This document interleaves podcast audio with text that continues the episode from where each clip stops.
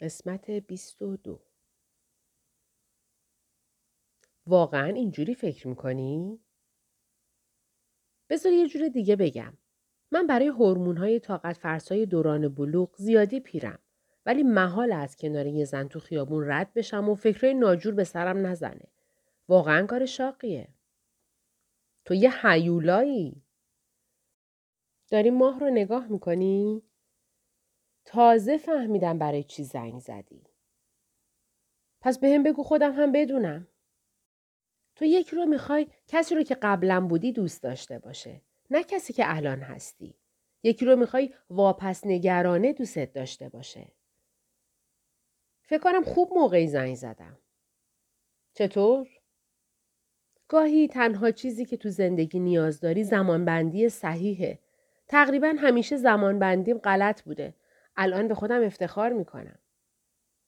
اینقدر هم مطمئن نباش. راست میگی. من همیشه از موقعیت ها برداشت غلط دارم.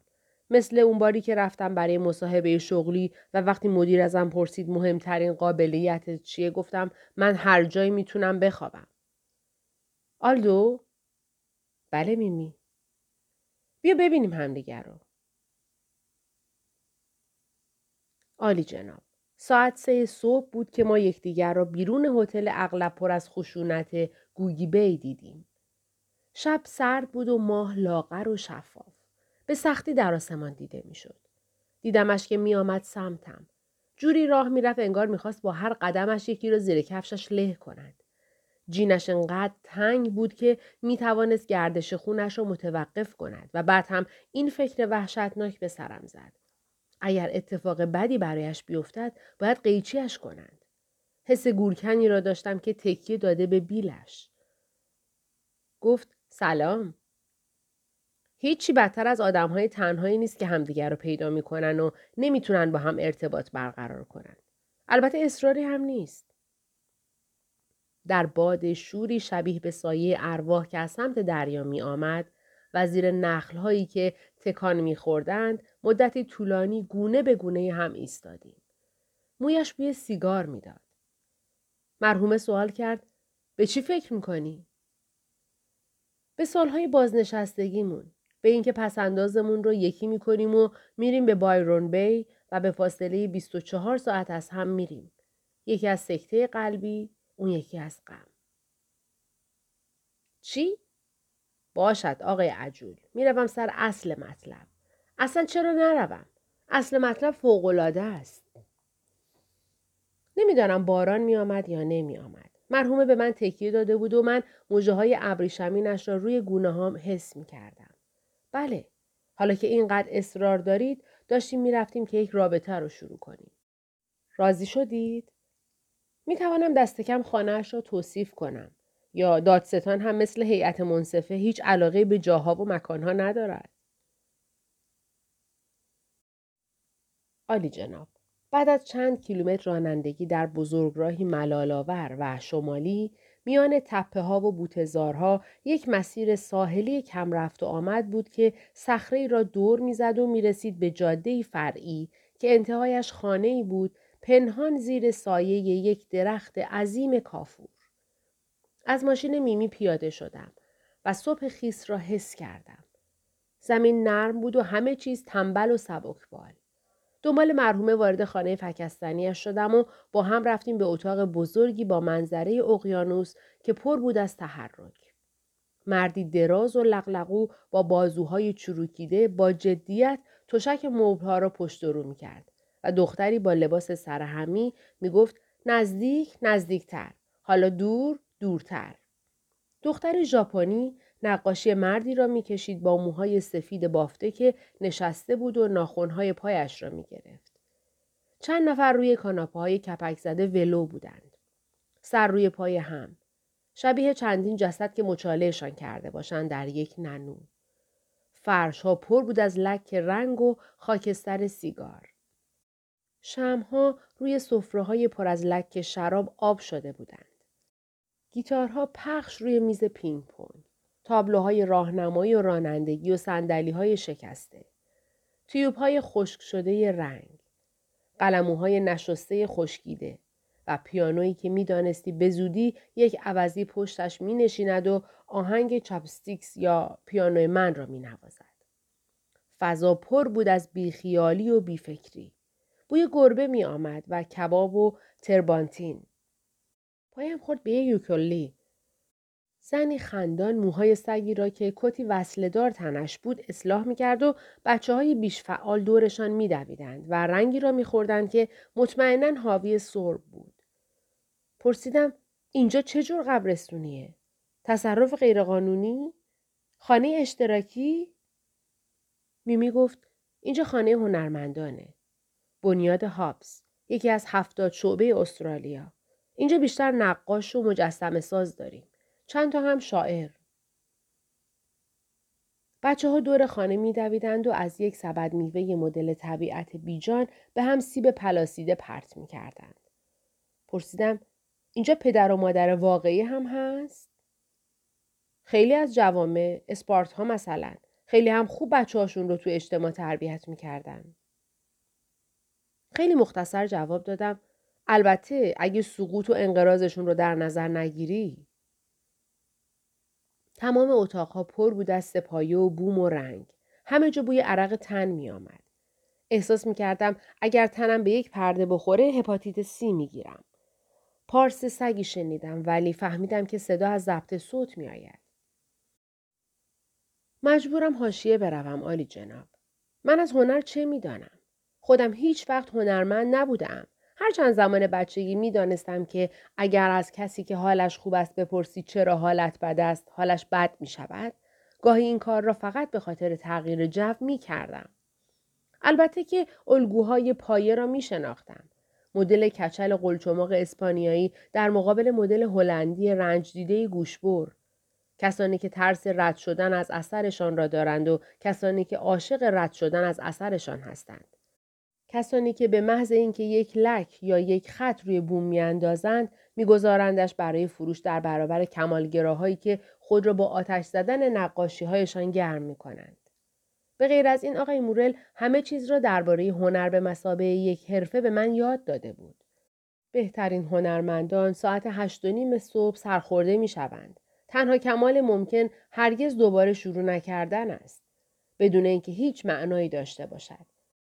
گرانترین و قدر دیده ترین شاهکار هنر مفهومی می شود یک کوسه تاکسیدرمی شده یا یک سطل آشغال همانطور که هست. تنها دلیل مرتبط دانستن نبوغ هنری با جنون این است که وقت آزاد عنصر کلیدی در بیماری حاد روانی است. بیشتر هنرمندان زودرنج هستند. همدلیشان را برای کارشان نگه می دارند و در زندگی عادی با خصت خرجش می کنند. از مخاطبانشان متنفرند و حامیان مالیشان را تحقیر می کنند. خلاصه به قول آقای مورل آنها از تبار محبوب، شکوهمند و دیرپای فروشندگان روغن مار هستند. حالا که فکر می کنم آقای مورل دلیل شک و حتی ترس من است از هنرمندان به عنوان یک گونه. برای همین وقتی میمی سرسری معرفیمان کرد بقیه این آلدوست آلدو این بقیهن پی همه چیز را به تنم مالیدم. کار درستی هم کردم. گفتند سلام من فرانک روبنشتاین هستم. من نیک ویتیکر هستم. من ایو فربرنکس هستم. من دن ودرکات هستم. از میمی پرسیدم چرا همه اسم کاملشون رو به من میگن؟ می‌خوان ببینن اسمشون رو شنیدی یا نه؟ ترکتازی ادامه پیدا کرد. من ماریا همیلتون هستم. من تریستان کنرات هستم. من لوی بوزویک هستم. با لبخند خشکی برای تک تکشان سر تکان دادم و مردان گروه را نگاه کردم. کی با میمی بود؟ کی می‌خواست باشد؟ کی بعد از رفتن من با میمی بود؟ آن ترسویی که پسترهای ناجور را به در و دیوار چسبانده بود در جمع حضور داشت؟ همین الان این فکر به ذهنم رسید. بین این هنرمندان یک قاتل وجود داشت؟ آقایان و خانم های محترم هیئت منصفه. آیا باید نام تمام این افراد را به فهرست مزنونین احتمالی اضافه کنیم؟ میمی مرا برد به اتاق. شبیه داخل یک گدا محله بود. مرحومه از دیدن نیمتنه پر از زخم من جا خورد. چه بلایی سرت اومده؟ یه بلا اینجا، یه بلا اونجا. جدی میگم با گربه ها میچنگی؟ مشکلیه؟ تمام صبح با هم حرف زدیم. راجع به ترس من از جاودانگی. راجع به تربیت ناراحت کننده میمی. عجب زن جالبی بود.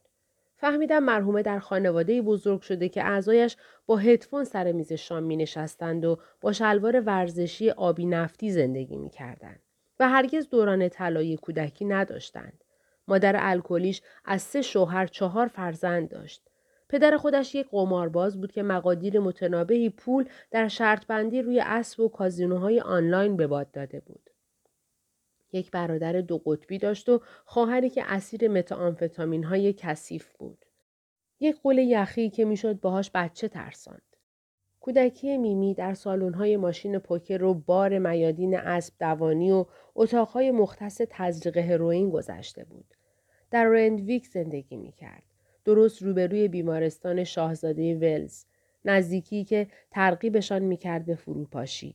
بارها میمی مادرش را انداخته بود توی چرخ خریدی که در حیات نگه می داشتند و هلش داده بود تا اورژانس که معدهاش را تخلیه کنند. در کافتریای بیمارستان نهار میخوردند و از ماشین کنار میز پذیرش قهوه می گرفتند. روز تولد هم از فروشگاه بیمارستان گل می خریدند و صابون و شامپویشان هم اغلب از داروخانه بیمارستان تأمین می شد. موسیقی متن کودکیش آژیر آمبولانس بوده. خدا با آنها هم شوخی داشت. با فشار خون بالا سر و کار داشتند. باتری قلب، سر، دیابت نوع دو و اختلال شخصیت مرزی، حادثه، آسیب مغزی، بیماری های از سر بدشانسی، یک پسرمو با اوتیسم حاد که سالها با آنها زندگی می کرد. میمی باید به همه کس و همه چیز رسیدگی می کرد.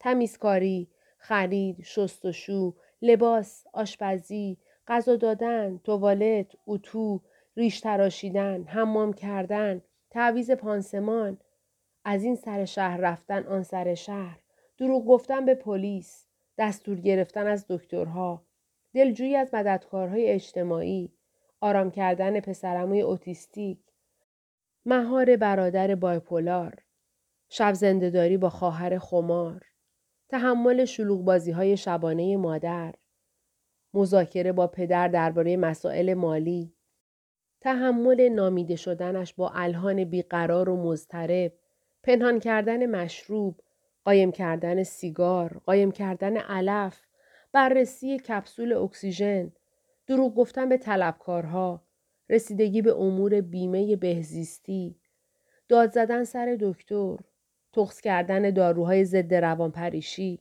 همراهی برادر در دادگاه، کشیدن پدر از میدان اسب دوانی به خانه، نجات برادر از دعواهای میخانه‌ای، پذیرفتن چک های بیمحل پدر، بلند کردن مادر از حال رفته، پس گرفتن اقلام سرقت شده از مغازه های گروبرداری، شهادت دروغ در دادگاه، بلند کردن امو از روی زمین، تزریق آمپول های وریدی، خریدن تمام اقلام لیست های بلند بالای خرید، شستن شرمگاه جنس مخالفی که سنش تفاوت چندانی با او نداشت. تحمل نامیده شدنش با صداهای گرفته، با صداهای مستاصل، با صداهای پرشور و تئاتری. تا آوردن حملات خواهر. مویه برای زنده و مرده مادر. خانوادهش در آزار کم نمیگذاشت. برنامه همین بود. زندگی به مسابه بیگاری تمام نشدنی. گفت برای همین است که می‌تواند یک صندلی را بی صدا بکشد تا کنار تخت. در تاریکی پانسمان عوض کند. زخم ضد عفونی کند. مورفین تزریق کند. زایعی پیش سرطانی تشخیص دهد. مثل من که روانشناس آماتور بودم او هم پرستار آماتور بود.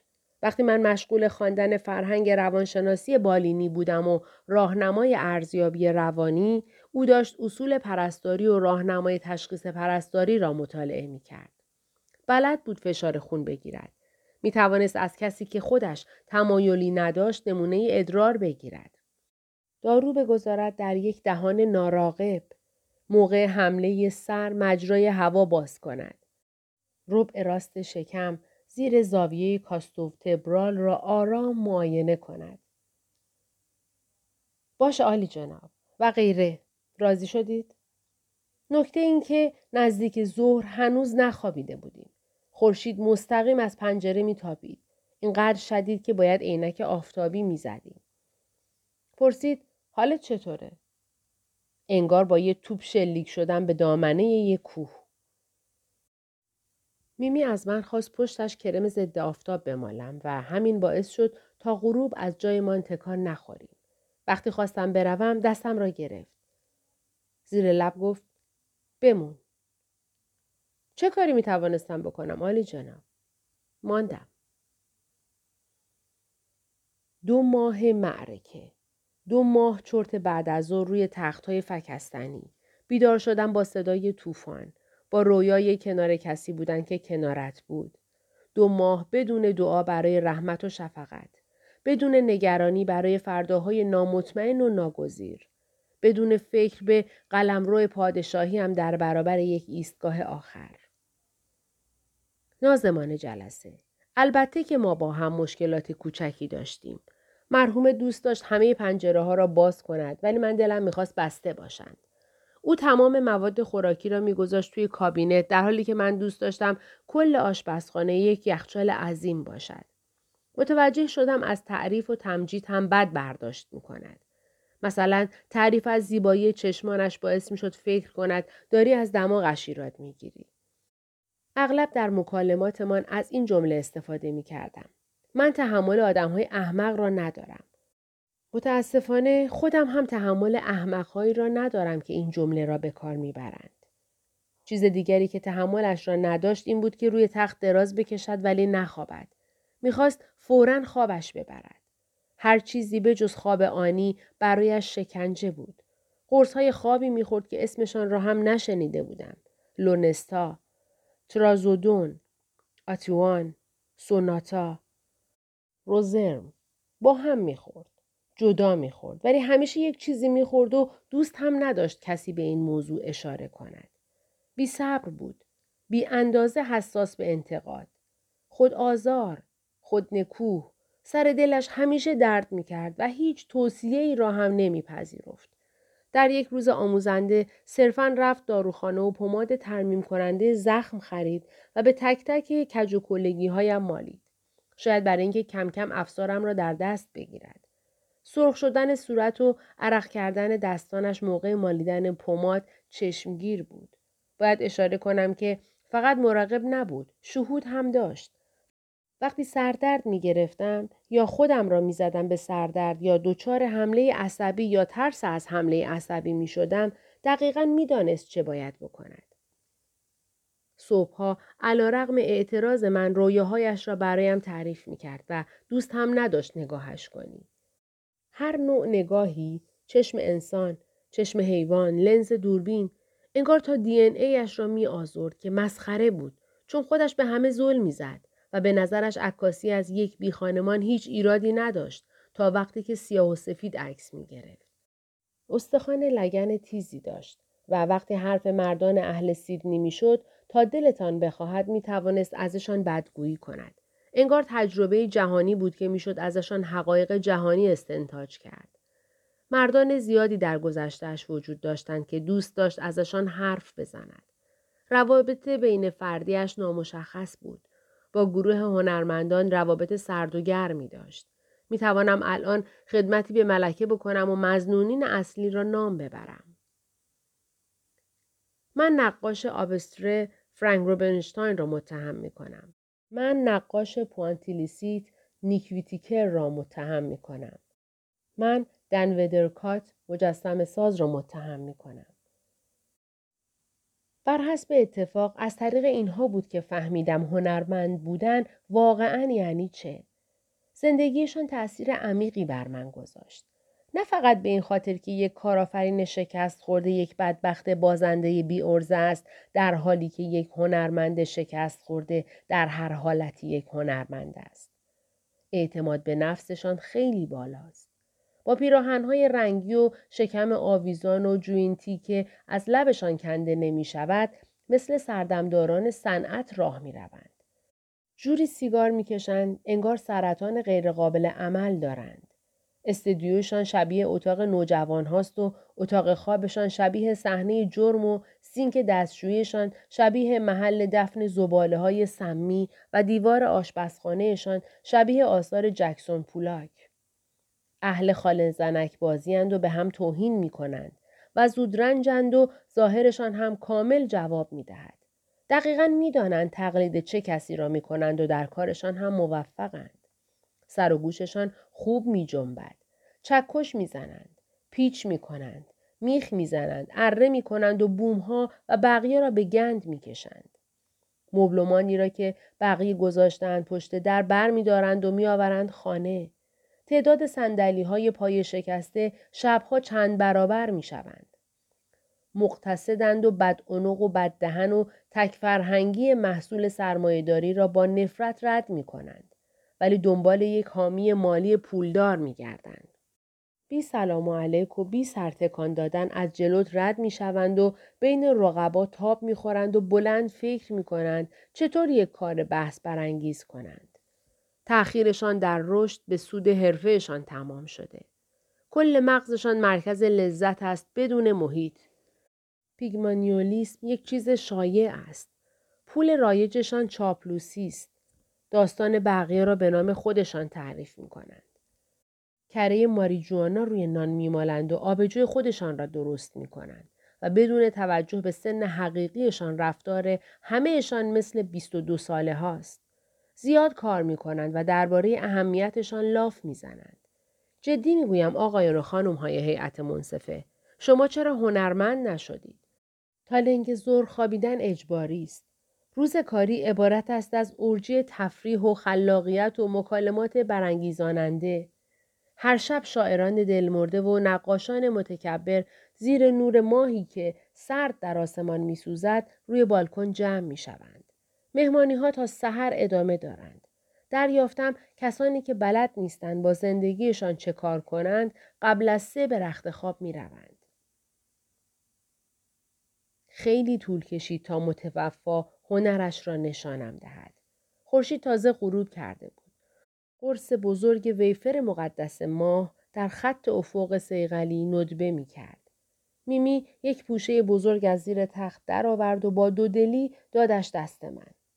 عکس صورت یک مرد قبل و بعد از اینکه توی گوشش سیلی بزند. یک سری عکس نسبتا خندهدار از آدمهایی روی درخت. تاریکخانه ها و دوربین های قدیمی، غذاهای نیم خورده پشت ویترین ها، عروسک های جزغال روی منقل، حشرات پردار غرق شده در خمیر دندان، نمای بسته گلوی آدم های پیر، انواع و اقسام دست و پنجه، منظره های تار شهر و چند تا عکس هم از اسافل اعضا. صدها عکس بود. همه هم از نظر سبکی متفاوت. به عمرش یک دلار از عکاسی در نیاورده بود. درآمدش از کارهای دم دستی با حد اقل حقوق بود. درست مثل خودم معلق میان بیزینس های پرمخاطره و گدایی. به مدت 20 سال یکدیگر را در ته چاه فاضلاب بازار شغل پیدا کرده بودیم. سالی که میمی فروشندگی تلفنی می کرد من ظرف می شستم و وقتی من فروشندگی تلفنی می کردم او توالت تمیز می کرد و به همین منوال. حالا تصمیم گرفته بود با خلق یک مجموعه اثر عکاس حرفه‌ای شود. فقط یک مشکل وجود داشت. فکر می‌کرد این عکس ها تلفات مقاصد حقیقیش هستند. یک مشت آشغال به درد نخور که احساس می‌کرد به هیچ وجه معرفش نیستند. با نفرت گفت هر مجموعه رو با امید شروع می‌کنم ولی همیشه سرخورده میشم. هر روش رو امتحان می‌کنم نتیجهش راضی کننده نیست. چیزی که فکر می‌کنم از لنز می‌بینم با چیزی که نهایتا چاپ میشه زمین تا آسمون فرق داره. نمی‌تونم چیزی رو که می‌خوام ثبت کنم. گاهی احساس می‌کنم حتی یه عصب بیناییم هم به مغزم متصل نیست. وقتی حرف می‌زد متوجه شدم اوه از این حرفها منظور دارد. پس چشمانش انگیزه پنهان بود. آهنگش کند و کندتر می‌شد. و وقتی به یک سرعت ثابت رسید فهمیدم چیزی را که برایش برنامه ریزی کرده بود از من خواهد خواست. هیلگریش خوشایند بود. گفت من سرچشمه الهامم خشک نشده. به بنبست رسیدم. و اشاره کرد به عکس های نودی که از لوله های آب آویزان بود. هزاران سوژه ممکن که هیچ کدام جواب نداده بود. میمی با چشمان مکار نگاهم کرد. گفت عکسهایش به هیچ عنوان ممتاز و خلاقانه و منسجم و مکاشف آمیز نیستند. بلکه مسخرند و زننده و بیروح و معذب و پیش پا افتاده. ذهنش بیشتر درگیر چیزی بود که می‌خواست بگوید نه چیزی که می‌گفت. در این لحظه دست روی زانویم گذاشت و گفت آلدو تو شاید همان سوژه‌ای باشی که یک عمر دنبالش بودم. به اصرار میمی با هم رفتیم گشت و گذار در سیدنی من. این اسمی بود که روی گردشمان گذاشت. اجازه دادم در مجتمع بنجامین ها جلوی خانه دو طبقه ای که درش بزرگ شده بودم ازم عکس بگیرد. ساکنین فعلیش یک خانواده بد اخلاق چینی بودند که بعدشان نمی آمد مستجرهای قبلی را با گلوله بفرستند پی کارشان. کنار ساختمان آجر قرمز زشتی که هنری درش یک آپارتمان مخفی داشت ازم عکس گرفت. در بازار پردار و درختی که به یک پیشگو دو برابر پول داده بودم تا کف دست خودش را بخواند. در استخر بی آبی که یک بار نزدیک بود غرق شوم. در پاسگاه پلیسی که یک بار به جرم اطلاف وقت پلیس نگه هم داشتند. روی پشت بامی که استلا عروسی کرد و من به قدری نوشیدم که به اقما رفتم. در بیمارستانی که سه سنگ کلیه اولم را درآوردم. در لونا پارکی که چاقو خوردم. در لابی هتل ریلوی که مرد حلقاویز را پیدا کردم. بیرون خانه لیام که به تعرض به ناتاشا هانت متهم شدم. در اتاق موتلی که من و استلا از ترس انتقام جوها پنهان شده بودیم. در پارکی که با توپ تنیسی که کرده بودن توی جوراب کتک خوردم. در جنگلی که فیلم زامبی را فیلم برداری کرده بودم. در باری که استلا برای اولین بار ترانه خواند. تکیه داده به ماشین رها شدم که نه بیمه داشت و نه کارت و ده بیست تا قبض جریمه زیر برف پاک کنش بود و با این حال باز هم می‌خواستم استفادهش کنم. کلا در مکانهای فاجعه ازم عکس گرفت. جاهایی که تمام قمارهایم را باخته بودم. هر جا می رفتیم وام دهنده های عصبانی با حافظه قوی شناسایی هم می کردند و مجبور می شدیم از کوچه پس کوچه های سرد میانبر بزنیم. میمی از این مواجهه ها عکاسی می کرد و وقتی دشمنانم با مصیبت تلمبار شدهشان محکم سرم داد می زدن تلفنت قطع جواب ایمیل ها تو نمیدی ترسی را که در تمام وجودم میدوید ثبت می کرد. مرحومه هیچ عبایی از احمق جلوه دادن من نداشت. راستش خودم هم نداشتم. یک روز میمی از سر همدردی با من گفت تو واقعا خیلی بدشانسی. همان روزی که رفتیم نهار بخوریم و من خواستم از منوی بچه ها سفارش بدهم و موفق نشدم. پیشخدمت اصلا درک نمی کرد. و عصبانی ترین پسر عصبانی ترین طلبکارم که میز کنار ما نشسته بود آمد طرفم و با مشت محکم کوبید به سینم. راست می گفت. خیلی بدشانس بودم. غمها می‌دانند کی بیدار شوند. مثل خوناشام ها در تابوتشان. میمی گفت می‌فهمد که زنان زندگیم لیلا و ورونیکا و استلا و روبی کوچولو آتش های سردی هستند در سیاه چاله اندو هم. ولی قررش استلا از همه بلندتر است. ازم پرسید کی فهمیدم که رابطه من دیگر به انتها رسیده. قبلا فکر می کردم زمانی که فهمیدم دیگر فرشته الهام استلا نیستم. ولی یک موقع دیگر به یادم آمد. یک شب چند ماه بعد از مرگ روبی هر دو حس می کردیم که رابطه من به شکل غیرقابل بازگشتی رو به تلاشی است. آخر شب ازم پرسید فانتزی داشتم که او برآورده نکرده باشد. همینجوری پراندم که همیشه دوست داشتم لباس زنی را توی تنش پاره کنم. لباس محبوبش را پوشید. لباس شب مشکی بلندی و گفت بفرما. با هر دو دستم جرش دادم. به دقت یک جراح از وسط. بعدش استلا دو راه پیش پایم گذاشت. گفت یا ببرش پیش خیاط یا خودت بدوزش. آخر هفته لازمش دارم. صبح رفتم خیاطی. خیاط گفت آخر هفته 80 دلار. فکر کردم 80 دلار؟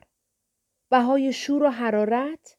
فقط مشکل اینجا بود که برای پس گرفتن لباس باید از استلا پول قرض می کردم.